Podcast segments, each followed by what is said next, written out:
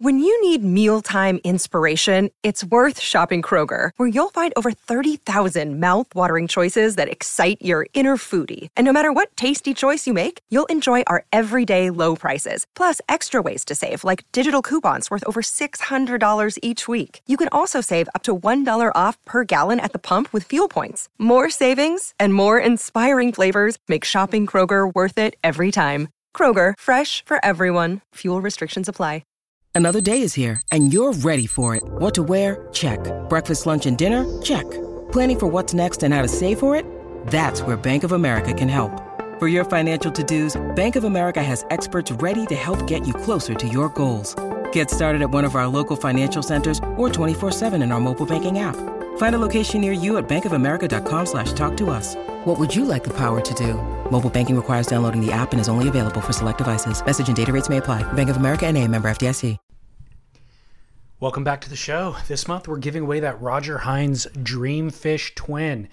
Um, if you want to learn more about the board, I did an entire episode dedicated to it last week. So you can find that. I think that's episode number 368 of Surf Splendor. And the YouTube version of that will be dropping in the next couple of days. So um, look for that. And um, we've got visuals of the board on our website, surfsplendorpodcast.com. We're giving away on June 1st to one lucky supporter of this show. I've put the word support in all caps in your show notes. So you can tap that and it hyperlinks you over to our website. And um, you can set up a monthly subscription. It's just five bucks a month. It's an investment in the future, in the growth in the increased quality and consistency of the podcast, but it also allows us to archive all of our content and uh, it keeps us in business. So thank you for that. The board is amazing. I love it, and I am certain that you will as well. All right, without further ado, enjoy today's show.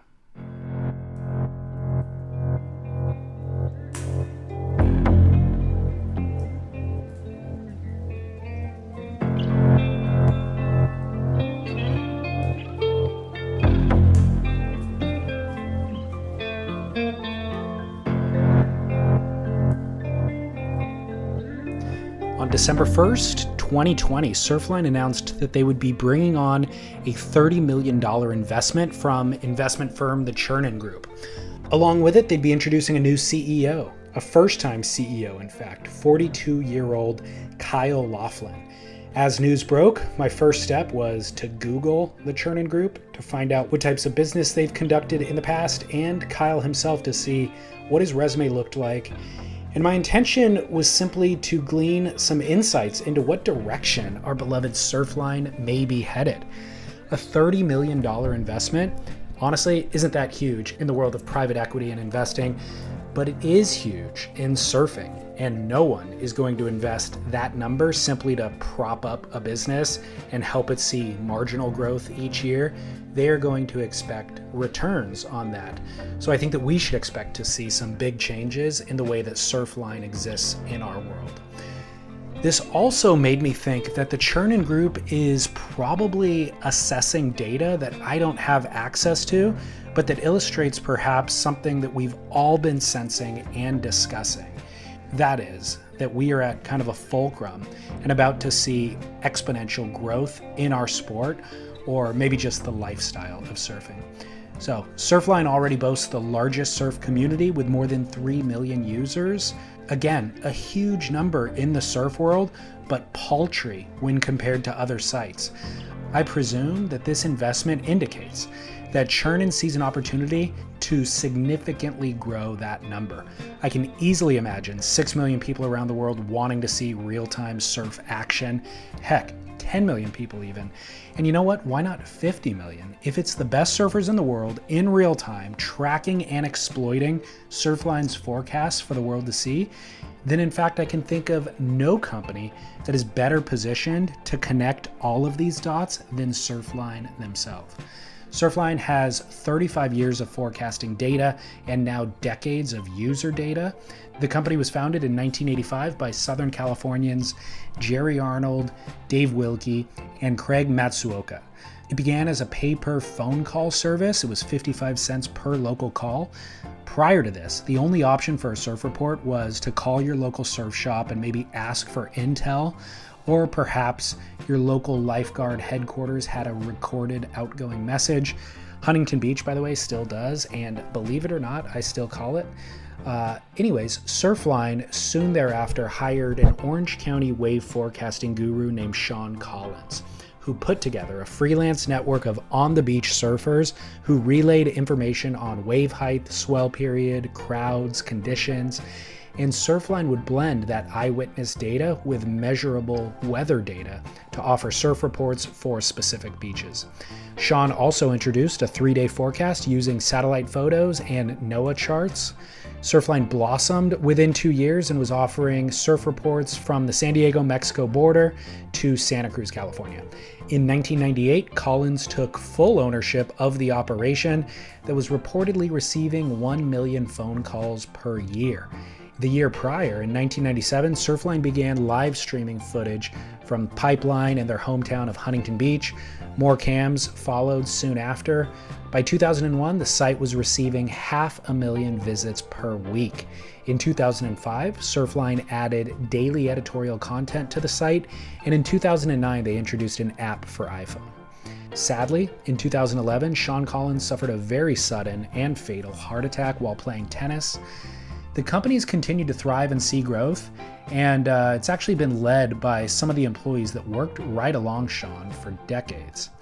And unique to the surf world as a brand identity, Surfline has remained pretty much agnostic about almost everything.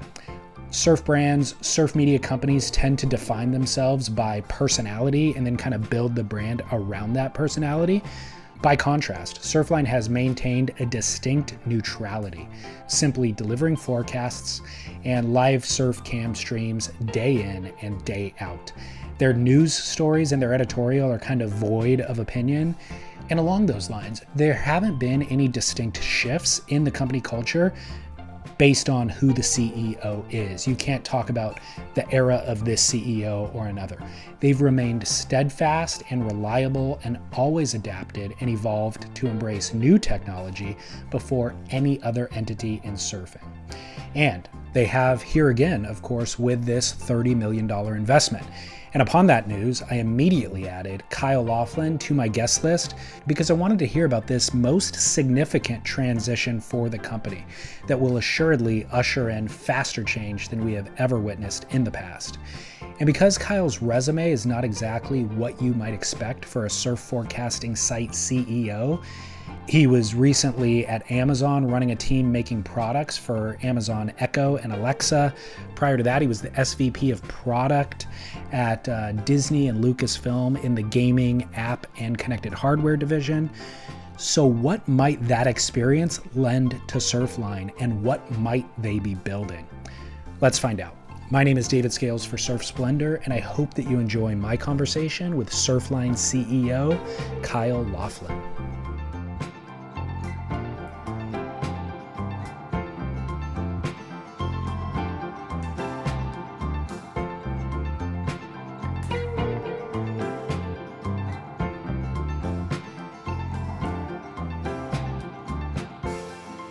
I grew up um, in a suburb of Chicago, about 45 minutes northwest of the city.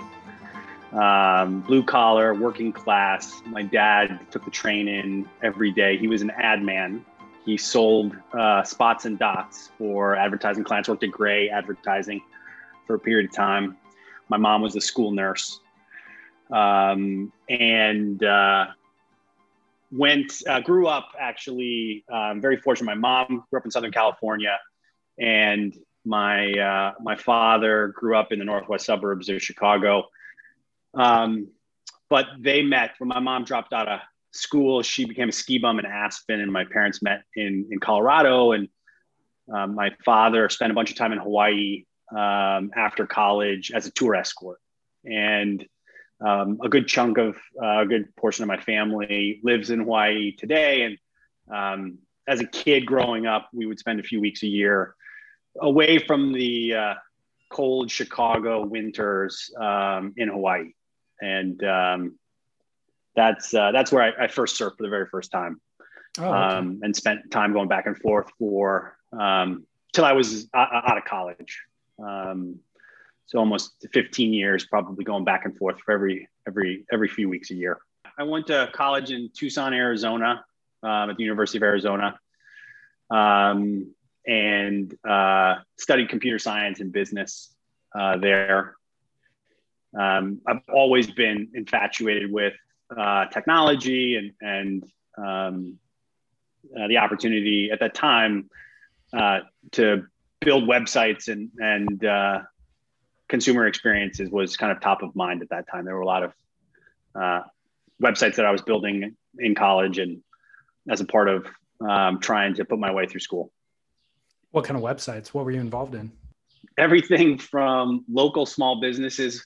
You know, at those at, at that time in in '98, you know, every plumber, electrician, small business, you know, needed some level of contact with their customers. Um, and so I built a portfolio of websites um, for uh, job recruiters uh, as well. Um, and it was that portfolio one day, uh, a company called Sapient came to campus and said, We'd really like to hire you as an information architect. And uh, I had no idea what that was. It sounded really cool. Um, and Sapient at the time was was one of those early consulting companies that were building many of the leading websites uh, for big Fortune 500 companies, everything from Walmart uh, to AT and T and Verizon, uh, Sprint, um, and small startups at that time like Wine.com. Um, and uh, and so that was my my first experience. I didn't spend any time in technology really. It was all in user experience and design, uh, working for those companies, and it was what Sapient uh, allowed me to kind of travel as a consultant.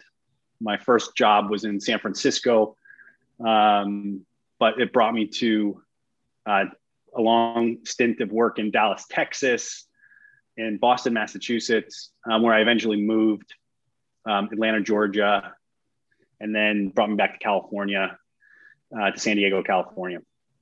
Gotcha. Do you remember your first awareness of Surfline? It would have been when I moved to to uh, back to Southern California. Um, uh, I've I love surfing, uh, but I've had an on and off again relationship with surf. Um, had an opportunity uh, to to surf on the East Coast when I was in Boston and Newport, Rhode Island. My college roommate um, was living with me at the time from San Juan Capistrano, and he would take any chance that he could to go to Newport, uh, Rhode Island, to go surf from Boston. So we'd spend summers uh, there. And um, when I moved back down to San Diego, um, kind of a premium subscriber at that point of Surfline. Um, and there was a, a, good period of time as I moved up the coast, moved from San Diego to Los Angeles or Manhattan Beach at the time, um, that I was probably surfing the most that I had surfed in my entire life. Um, I lived on Gull Street, right above El Porto, um, in Manhattan Beach, and that was the time I met my wife. I was probably in the best shape of my life uh, because I was surfing five or six days a week. Um, those days are long gone. Um, yeah. And then moved uh, my way up. Um, had started working for Yahoo uh, and started to move up the coast towards uh, um, Santa Monica and Venice um, before moving to the northeast of Los Angeles, um, where it might have been, might as well been Siberia to get to the nearest wave uh, from yeah. from that point in time. I'm curious when you were a premium subscriber at that time of Surfline, considering your professional background, what was your interpretation of the user experience on Surfline? Where were there gaps and uh, opportunities that they weren't seizing? Yeah, I think you know, for me, the the thing about Surfline um, over the past two decades, um, you know, the the design aesthetic has evolved very little, you know, over that period of time. So most of my feedback was, you know, user experience, and I had done that from a um, from Sapient, my work there. So I was very focused on, you know, how to improve the user experience. Um, the navigation, and uh, always had wanted uh, the opportunity to work for a company where they touted being able to go surf, you know, at three o'clock in the afternoon um, and be part of that.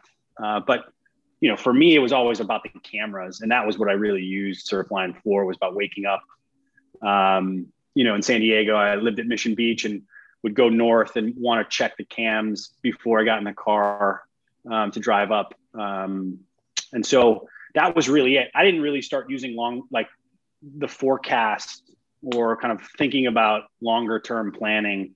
Because at that point in my life, it was, you know, it was kind of like what day I'm going to play hooky today, or I'm going to decide this is it. And, and that was it. I was living, you know, kind of day to day versus today, you know, we have a lot more um, demands on our time. And, uh, and so different parts of the service today, you know, make sense for me versus within. Yeah. Um, regarding your career trajectory in Surfline, uh, how did you view this role as an opportunity for you in your, I mean, how was this, was this job presented to you? Did you seek them out? And I mean, obviously you've worked for Disney, you've worked for Amazon, and why did you see this as a valuable opportunity in your career trajectory? So I think as a brand, um, and I, I, I looked back to that time when this idea of Surfline existed. Huntington Beach based company that was right in the middle of, of or at the nexus of, of what was happening in surf at the time and um, felt like the idea of working there would be an amazing one. And um, while I was at Yahoo Sports um, and at Yahoo running Yahoo Sports at the time, we acquired a small uh, startup um, that was called Citizen Sports. It was a fantasy sports game that was on Facebook um, and building a very large social audience. And the founder and CEO of that company was a guy named Mike Kerns.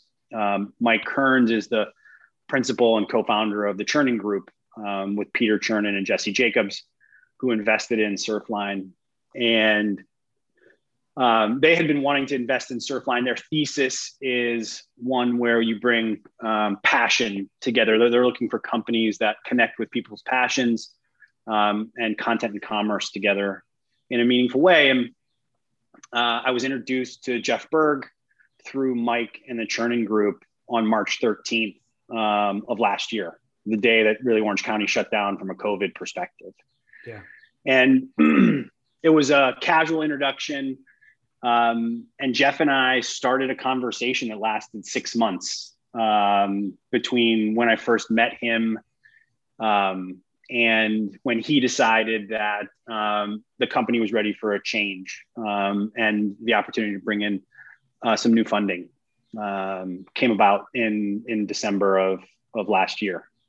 So during that period of time, that conversation with Jeff I realized that all of the perceptions about Surfline um, outside or externally, that this was largely a, a, group of people who were, you know, you didn't see the site evolve very long. So my perception was that this was a group of people who were really weren't focused on on building um, a new product um, for surfers. Um, and you know what I what I found out was I couldn't have been more wrong about the people.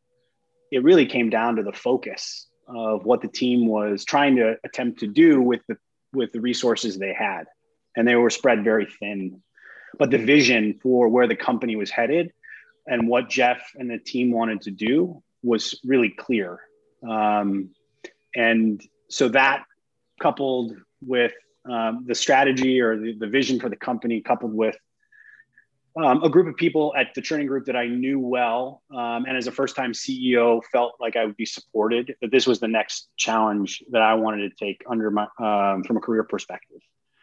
Um, so much of what you know, running or building a company is about our core values, the people, um, and being a big part of a three million person company at Amazon or 170,000 person company at Disney you just don't have the opportunity to impact those types of aspects of a company. Um, like like you do when you, we're 100 people uh, today um, and, and the ability to kind of jump in and, and make that change or foster it in a way that makes sense. What was the core business when you came on? Core business has been always about forecasts a forecast forecasters forecast model and and and cameras. That really makes up the the really distinct um, uh, product that that very few can offer um, the core customers that that exist today. Um, and everything from that uh, really allows you to better personalize the experience for customers moving forward the 35 year um, data set of surf. Um, there are millions of observations from human forecasters. Um, so, ideally, in a world, you could make a recommendation to someone about where they should go surf at any given time um, in the world uh, based on that information. Um, and uh, that's the core business that we're focused on today, investing in and ensuring that um, it's it's rock solid. I guess my question uh, there's probably a bunch of questions in this, but I'll share the thought. Um, the how do you grow that? I mean, a thirty million dollar investment for the core business is basically isolated. It's limited to the coastlines, right? And so, and really, to core surfers are the ones who are going to want a detailed forecast. So, how do you grow the business uh, to the kind of uh, degree that you would need to to justify the thirty million dollar uh, investment? Yeah, we think that there are really interesting adjacencies to um, what we've produced today, and those really come down to three pillars that we talk about a lot: um, travel, uh, the ability again to make recommendations about where um, customers can go to surf, whether in their local um, region or uh, on a trip somewhere else. Training, um, progression is a really important part of surfing. And with a product like Surfline Sessions, which was launched last year, you know, we have a unique ability to capture um, uh, people's sessions and then begin to add training uh, capabilities to that, as well as um, the gear, right? We know the types of breaks you surf. We knew the boards that are in your quiver. Um, we um, can make recommendations about fin setups, um, wetsuits, um, and doing something more personalized for for folks based on on those areas. So that's where we see growth um, to to our core subscribers. But it's all about making that subscription more valuable. How do you um, maintain kind of the core culture of the business while capitalizing on new growth opportunities. Um, this is something that is inherent. It's a problem for all surf companies, whether it's a forecasting site, a clothing brand, a surfboard brand. As soon as they start trying to capitalize on growth, if it's a clothing brand, as soon as they're nationally distributed and sold in middle America, the coastlines don't want them anymore. And, you know, I've certainly heard that criticism from podcast listeners where um, they want the cameras for themselves. They don't want anyone else looking at the cameras and coming to surf the beach that they're going to go surf. You know what I mean? So, how do you, oh, again, the original question is just how do you kind of maintain the core culture of the business while capitalizing on new growth opportunity? Yeah, I mean, I think we have to, it's a delicate, it's a delicate balance. Um, I think they're, you know, part of the reason why um, I wanted to speak to you and to, to your listeners was, you know, we were, um, we were, we made a couple mistakes um, with the La Bamba swell um, a couple weeks ago. And one of those things was that we decided that we were going to run an ad um, touting the swell as a part of that. We're spending more money on marketing um, the service. Um, and um, we uh, ultimately made a bad decision around around using the swell to to market the service. And in addition to that, we also um, sensationalized some of our uh, uh, headlines. Um, while uh, I think the conversation um, that was had on the show before was we were accurate in the forecast. Um, but what we weren't, uh, we we we we were more sens- sensationalized uh, from a headlines perspective than we had been from a content in, in the past. And so we heard that feedback from the community. Um, we heard that feedback from the core, and you know those are things that we're going to to not do moving forward in the future. So we believe that we've got to continue to look um, for feedback um, on that. Surfline doesn't cause crowds um, from from um, you know from from our perspective. That's not what the what what the challenge is. The challenge really comes down to you know ensuring ultimately that um, you know people can use the service to help them make the best of their time available and um, in a given week be able to know before they go and hopefully score more waves. Um, so um, it's a delicate balance that we'll continue to monitor kind of as we begin to grow and gather feedback. I think that you can get into a really um, tough situation by doing that, to be honest, and even by apologizing, because uh, there will always be trolls. There will always be people that complain. And sure. if you're stead, you know, if you're steadfast in kind of what you're doing in the business plan and all that, then, um, you know, people will rally around that. So I'm curious. You re- you referenced La Bamba that you made a couple of mistakes. Were those actually mistakes? And ultimately, did the marketing generate more new users than ones that you lost because people were upset?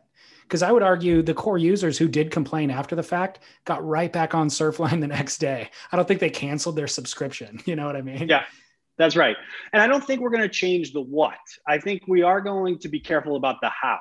And, and that's the difference. We're going to continue to market the market the service. We're going to continue to invest in um, like product features. Today we launched live wins across uh, 20 different spots, and now we have hardware where we're actually able to uh, provide those real-time conditions for surfers as a part of it. That's a result of the investment that we've uh, built. So we're going to keep building those features. We're going to be more careful in terms of how we, um, you know, we we we talk about swells. Um, we're going to be more careful in terms of how we market um, those uh, the service to customers from that perspective. But the what isn't really going to change. Um, we've been naming swells for 15 years. Um, some of those swells, you know, have been called lots of different things. Um, since I've come uh, on board and joined in the last six months, we've had North Pacific Overdrive, we've had Super Swell Saturday, we've had Pipeline Valentine. All of those um, those swell names, um, you know, were moments in time that people reflect back to, particularly on social, and you know, saw John John go backdoor um, at Pipeline on that day and can go on to social and see all the content that was created in that on that day and has nothing to do with Surfline uh, from that perspective. But it was something that um, you know marks that moment um, and allows us to reflect on that. So that's not going to change. Now, whether or not we you know, we're going to be much more careful in naming a South Swell um, into Southern California, um, and maybe not focus on some uh, something that you know Lou Diamond Phillips can be on a T-shirt, you know, as the meme for moving forward. But um, the the how it will evolve, sure. the what won't change. Um, how accurate would you? I mean, if you had to give a percentage for how accurate surf forecasting is today, could you assign a percentage to it? I don't think I could, but I know that that's what our focus is on. Um, you know, the majority of the feedback that we get um, from customers is, you know, you said it was four to six and it was two to three. Um, you know, I'm standing here on the beach and it's flat, and you know, it's it's it's it's it's this, that, or the other thing. And so, what we what we um, are focused on doing is making sure that the most important thing that we do is earn the trust of our customers by making um, and continuing to ensure that our forecasts, our forecasters, um, and the real time conditions we get from our cameras are the most accurate in the business. The percentage is kind of the curious part because even if it is the most uh, accurate in the business, we still do get that feedback all the time. I, I have a listener email that kind of just says exactly what you said. And by the way, he said, I don't even care about the La Bamba Swell branding. I just really want to talk about the quality of the forecast and that should be the number one priority for the business he said for him it's about 80% accurate um, and that you know often he'll go it'll say two to three feet or three to four feet and he'll go and it's one to two feet. But he said that he's able to take information from other websites and then triangulate to kind of figure out what his local beach is going to be like. So yeah I, I, is there a way i guess science would have to improve for forecasting to improve but. And that's exact we have we're hiring more data science um, leaders uh, to continue to refine that science. And cameras today are largely used to um, for someone to visually check those conditions. Yeah. Through computer vision and machine learning, we will be able to update our forecasts with those live conditions based on those cameras to ensure that that 80% at that spot that that uh, user is is is seeing, you know, continues to increase over time um, and become more and more so that he doesn't have to go to he or she don't have doesn't have to go to multiple sites to triangulate that information. He should be able to as a premium subscriber get the best information possible in one place. Gotcha. You talked when i when i talked about growth opportunities for the business you talked about just making the premium user experience a little bit more robust for current surfers. Is there any plans to kind of appeal to the non-surfer or to gain users and um, or even just people spending time on the site who will never end up go, going surfing. There are there are uh, features that we've been talking about that could um, improve the experience for non-surfers. One of the interesting things again from a um, computer vision perspective is with these 750 cameras around the world there's a great wave breaking somewhere at any given time. And yet you have to tune into that um, or we have to package together cam rewinds of those moments. Um, and so through computer vision we'll be able to assemble a set of smart highlights um, that people will be able to tune in and watch um, as entertainment um, versus using it to, to try and score more waves. So there'll be small features like that, but those are really for the core first. And if, if we believe that it can extend to other areas, um, that will be something that that I think is interesting and, and would would grow. One of the things that we're also doing from a media perspective is to create these live and real time moments around um, surfing and celebrating great waves. So, you know, for Pipeline Valentine, um, we, uh, you know, we, in addition to our fixed positions, we also had um, commandeered a helicopter in order to capture, um, you know, what was happening, um, uh, you know, at uh, at Pipeline during that period of time. And we want to create entertainment that celebrates that surf. There hasn't been great surf to watch, um, you know, from a live format perspective in some time. And and now um, with WSL, um, you know, having events, there's competition um, as a part of, of, things that can people can watch. But we hope the non um, non surfers um, and our core surf uh, will watch the celebration of these um, live events uh, and the real time coverage that will go towards again kind of entertainment around surf that, that that would exist as a as a part of the service, the free service that we would offer. That's what I was thinking, or what I was presuming I would hear um, was just based on the Chernin Group, there are other investments that they've made. Uh, that seems to be a commonality, or the ones that I follow, anyways. You know, um, mm-hmm. Meat Eater, Hodinkee, um, what uh, Barstool Sports. I don't think I even followed previously. Those things have so many. They that investment has allowed them to invest in content to where now there's so many tentacles out into the world that I can't avoid it. You know, and it turns out that I found Meat Eater on Netflix a couple of years ago, but and I liked it a lot. I just didn't care enough to actually go to their blog and to actually follow. So through that investment that they got, they were able to generate enough content to then make its way into my life to where now I can engage with it in a way mm-hmm. that um, that I probably always wanted to, but would never make the effort to do it. And so, as it relates to surfing, I've often thought Surfline's kind of the best positioned brand to fill a lot of the gaps. The WSL uh, is great at running surf contests and they get out of that lane and they've tried to get out of that lane in the last five years and do these other things and they buy the w- big wave world tour they make a documentary about billy kemper and it's kind of like some of it hits some of it doesn't but they'd be better almost just sticking in one lane because they can't be everything to everyone. And then you have all these individual bloggers jamie o'brien ben gravy who are kind of creating this entertainment thing.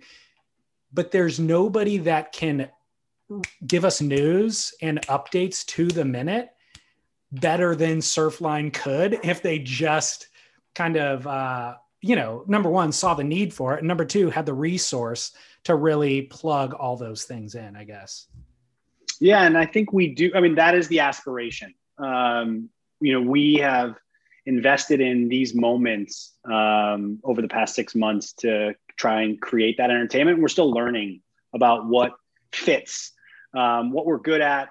Um, you know, we went down to Puerto Escondido for La, La, Bamba to do a live event, and you know, we we had to vamp really for a, a couple hours because the waves, um, uh, you know, people weren't riding waves uh, from that perspective. So, you know, there is some fine tuning that we need to do, but we feel like that celebration um, is something that we can do really well and and do it uh, in a way where with the investment that we have to ensure that we've got great writers, um, great videographers, great production teams doing that um, to try and create that entertainment. So we're in the first, you know, first few innings here, if you will, um, around what we're going to try and do in that space. But we've you, Dave Gilovich has um, taken over the content team, um, and so Dave and Marcus Sanders um, and uh, the team are now very focused on creating great content around swells and around these moments um, from an entertainment perspective. In the past, the company has had to really um, focus on supporting advertisers and and really doing branded content. Um, and with the investment now, it actually takes a lot of pressure off um, to be able to maybe move away from um, ad supported uh, content creation um, in, in some in some ways um, and be focused on establishing that voice and tone um, that we think is is uniquely surfline to your point there's tremendous opportunity for i mean it's kind of just however you guys want to architect it but you could do it a million different ways so i'm really curious to see how it all comes together can you say um, what percentage of the business was ad revenue when you got on versus subscription revenue I won't. I won't give you an exact percentage, but it was a small portion of the overall business. Um, ad revenue. Really, was.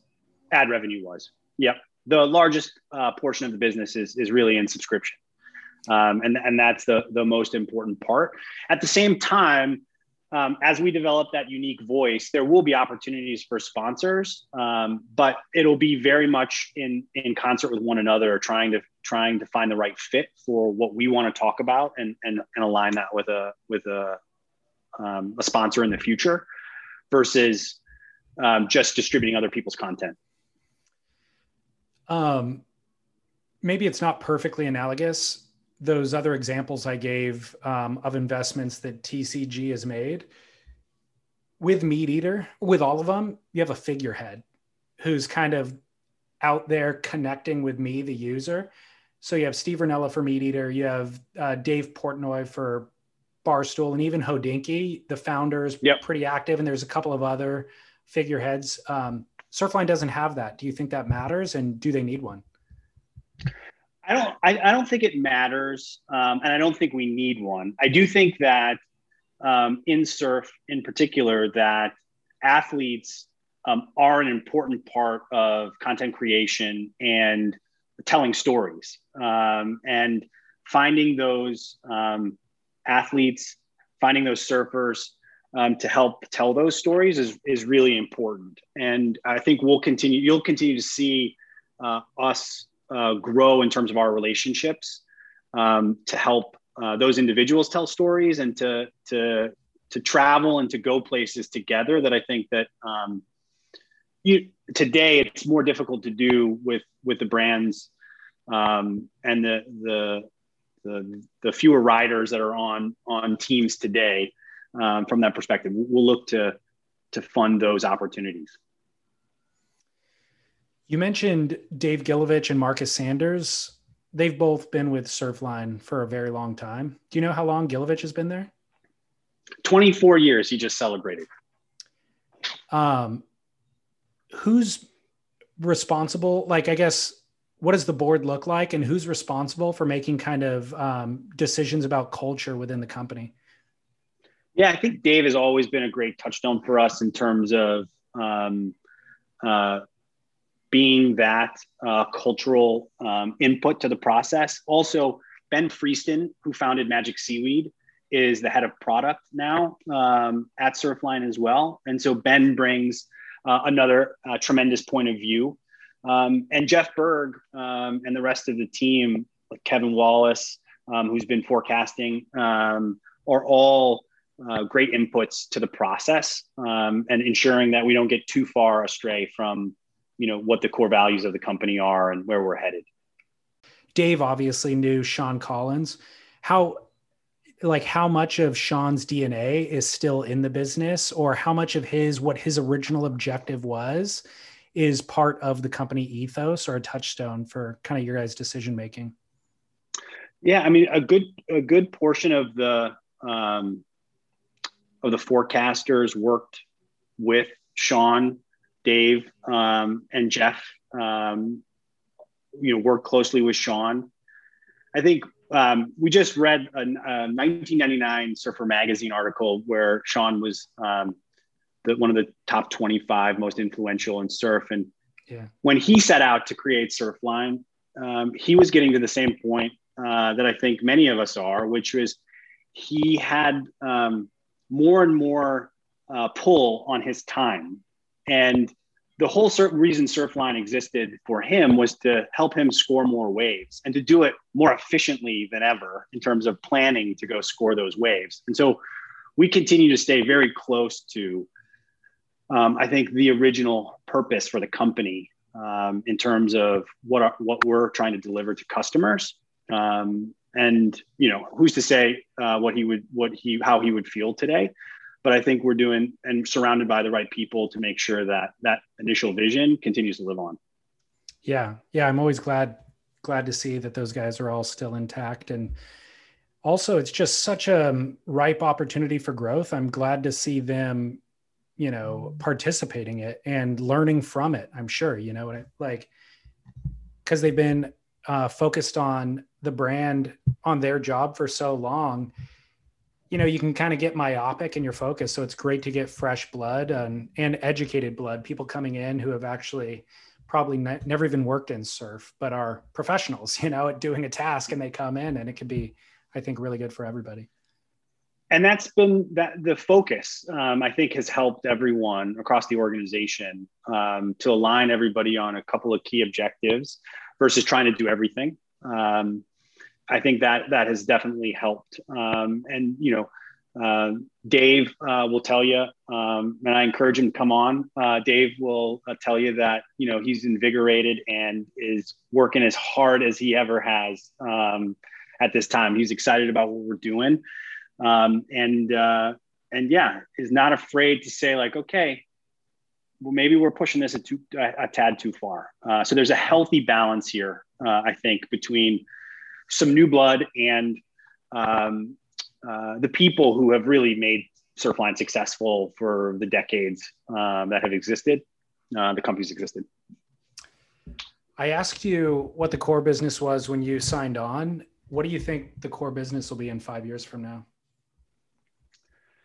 Well, I don't think that um, this idea of, of our finite resource time um, growing at all. So I do believe that you know five years from now, I think that in addition to surf, um, there's been investments in the past at Surfline around uh, boating and fishing and marine, and this this idea of ocean enthusiasts, right? It goes beyond um, surfing in terms of foiling and kiting and, and boating and fishing.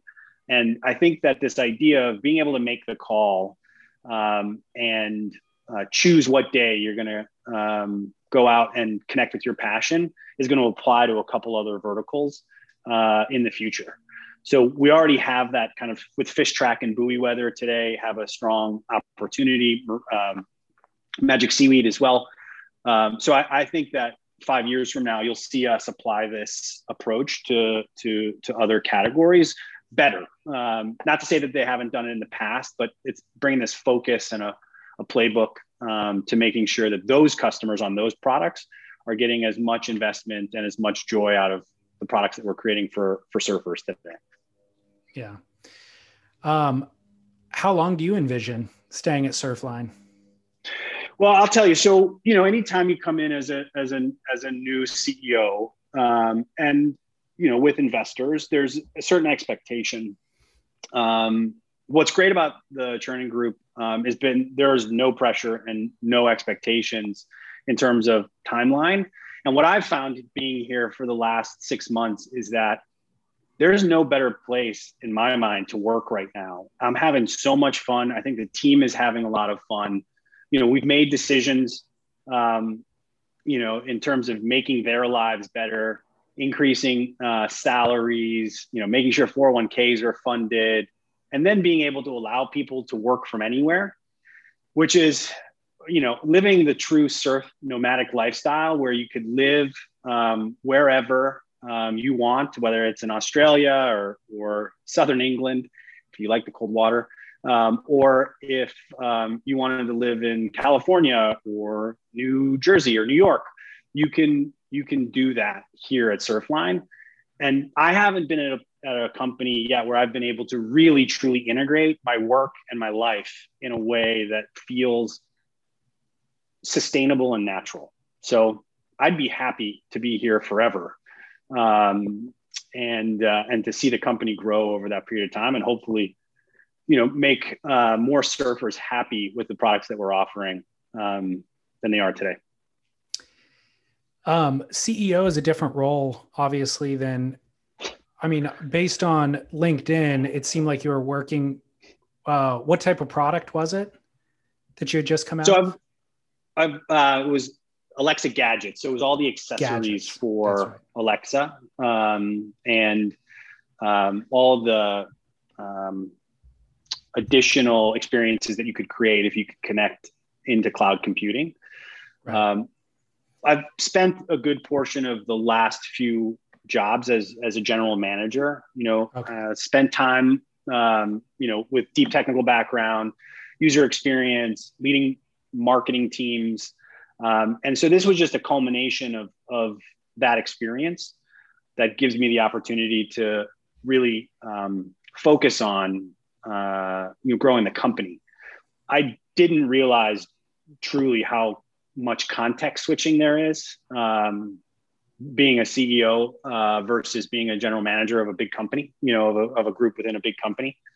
So we'll go talking about office space, you know, kind of on on in one meeting, 401k match in another meeting and then you know what are we going to do from a, a, for live wins and the launch of live wins coming up. So um, it's a, it's it's fun. It's a lot of context switching.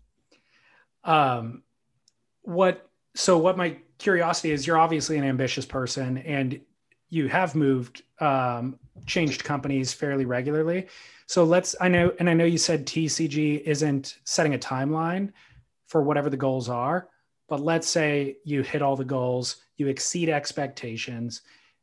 In five years from now, that would put you in a uh, powerful position to have done that as the CEO, a first time CEO, and execute whatever the growth goals are. What would your ambition be? I can't imagine that you would. Um, I, I have a feeling that you enjoy growth. And so I can't imagine that you would be happy just, and I know the lifestyle is great, like you said at Surfline, but what would your ambition be in five years if you hit all those growth goals? So one of the things that um, while you know I almost spent almost a decade at Disney and, and prior to Yahoo, I, I spent almost uh, four years there as well. But the commonality between those two jobs was that I worked for the same person for 10 years, four years at, at, uh, at Yahoo, and then uh, a, a, good portion of time at Disney as a part of that. And, you know, what I love about um, this job um, and my ambition is that as long as I'm working with great people, as long as long as those I could be building O rings for for all that I care. Um, but you know, having people, my life is my job, right? Like we work constantly as a part of that, uh, as a part of these jobs. Um, and so I really want to work with great people. As long as there are great people here and we're continuing to grow, um, I could be here for forever. Um, that's my ambition. A lot has changed, uh, obviously, in the last couple years. I have an 18 month old daughter who I want to see, you know, surfing, um, and I want to see grow up and want her to be a part of all of that as well. And so I think you can, in this situation, you can have success and, you know, be available for, for family um, in a way that, um, you know, uh, that, that may not present itself with other opportunities uh, from that yeah. perspective. So that, that balance is really important. Yeah, that makes sense. Um, speaking of balance, what does your workday look like? I mean, how many hours a day are you putting in? And and I mean, you talked about you talked about this opportunity would allow you to surf more. Have you been surfing more, basically? no. The answer is a hard no on am I surfing more. That is that is absolutely the one goal that I have not been able to to really truly uh, embrace. Um, you know, we are a global business um, in, in, that sense. So, you know, mornings start at seven o'clock um, with you know phone calls with Ben uh, and the product team, uh, which is in the UK right now, um, and ends at the end of the day around five o'clock. Um, you know, from a, a, few calls with Australia in the afternoon, and then I spend I try to spend three hours with with my wife and and the baby, and then I'll do email. Um, you know, while we're watching Netflix or you know the latest um, uh, Mikey February, you know, uh, video Sonic or something souvenirs. out that we're trying to catch about. Yeah.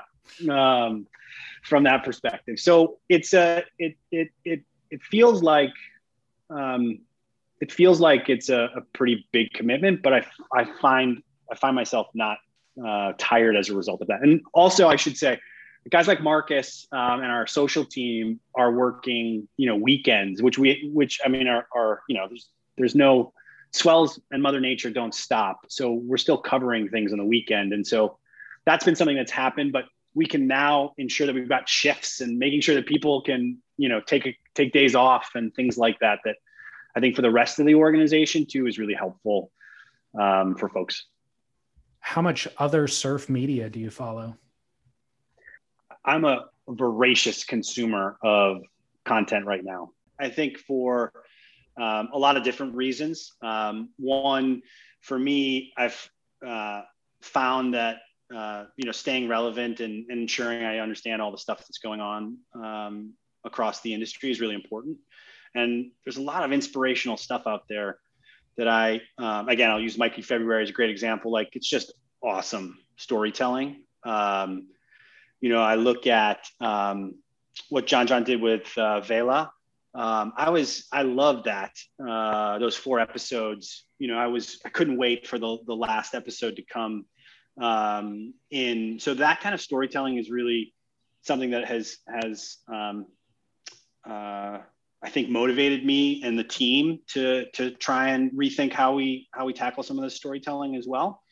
Uh, and then you know, there's just so much on Instagram um, that uh, that I'm trying to keep up with and follow and and you know understand what's noise and and stuff that I really enjoy. It's such a double-edged sword. Um, in that, like you explained your day, and it sounds pretty similar to my day, to be honest.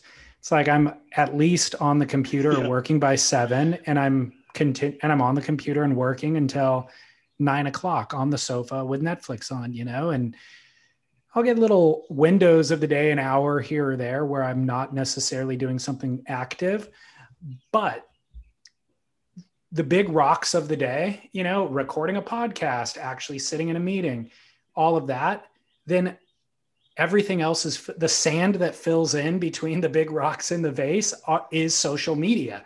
You know, it's like when I'm not in those big yep. things, I've got my phone up just so I could stay current with whatever the new thing is. And I hate it, but it's so effective at um, delivering the information that I'm now dependent upon it. So I won't you know, go look at, you know, no offense, but I won't go to Surfline to look at when John John's new edit is dropping. I'll just wait until he tells me about it on social media right. and then I'll go look at it. And yep. but that double edge of that sword is like there is so much white noise on there that I probably spend 90% of the time just trying to scroll past things as quick as possible to get the 10% of updates that actually are surf news and that actually inform, you know, my podcast work or whatever else. Yep.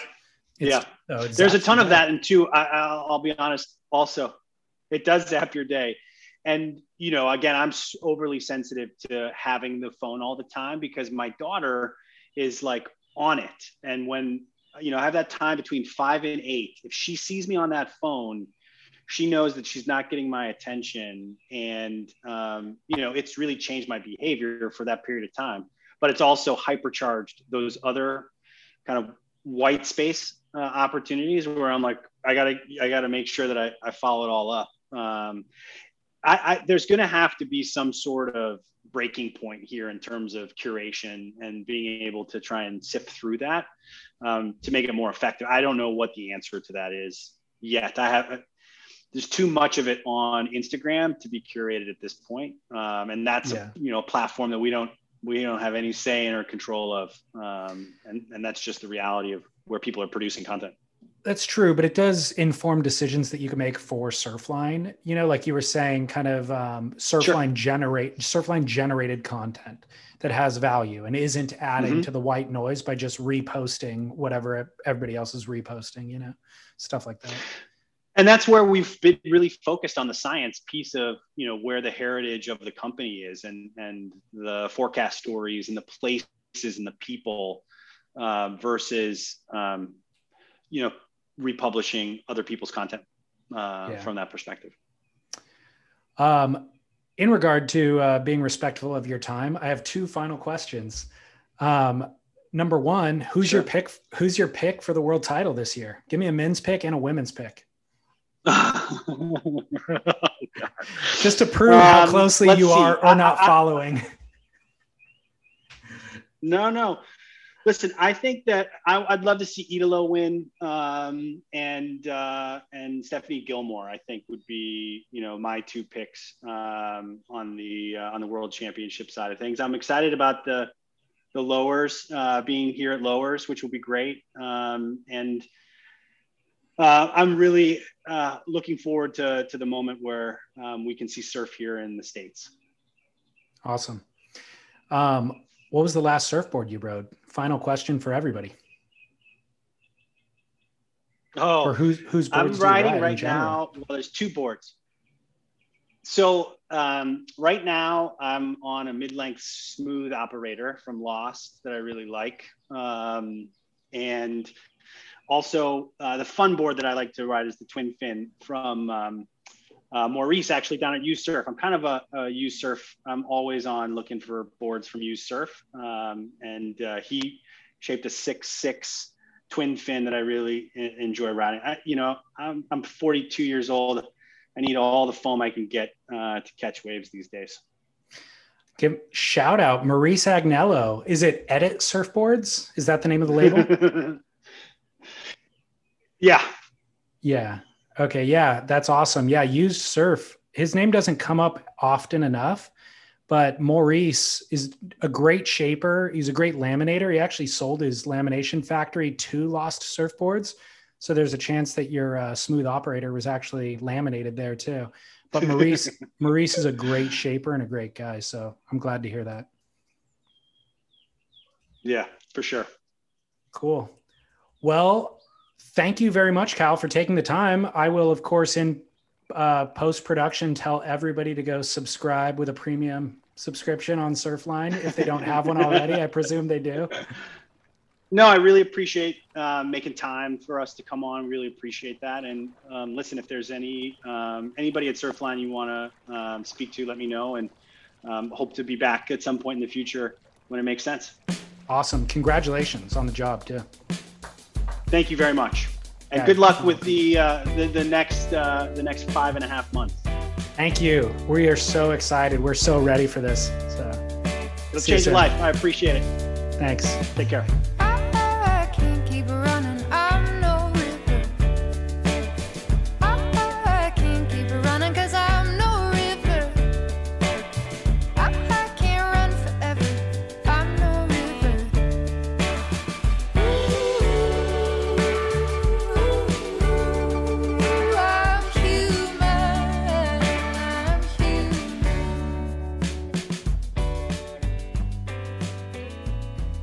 That Surfline premium membership, by the way, is starts at $7.99 a month. It comes with ad-free and premium cams, and also Cam Rewind, which seems to be um, a favorite of local surfers for finding their clips and then posting them on Instagram. You can find all of that, of course, on surfline.com. You can find links to it and everything that Kyle and I discussed on surfsplendorpodcast.com. There's also a comments section for Kyle if you'd like to leave a note for him. I will ensure that he sees that. And of course, you can sign up to support our work here. And again, it's only $5 a month, and you can have an ad free listening experience and get entered into surfboard giveaways and all sorts of stuff that we have going on here. So, thank you for your support. We appreciate that. I hope that you're enjoying all the WSL events that we have going on in Australia. It seems just like every few days there's the start of a new one. So, in between uh, Margaret River right now, but Rottnest is starting this weekend. So, look forward to that. I will be back on the grit tomorrow with Chas Smith. I dropped an episode of Spit with Scott Bass yesterday, I believe. And of course, I'll be back here on Surf Splendor next Wednesday. So until then, this is, of course, David Scales reminding you to get back into the ocean, share a couple of waves, and shred on.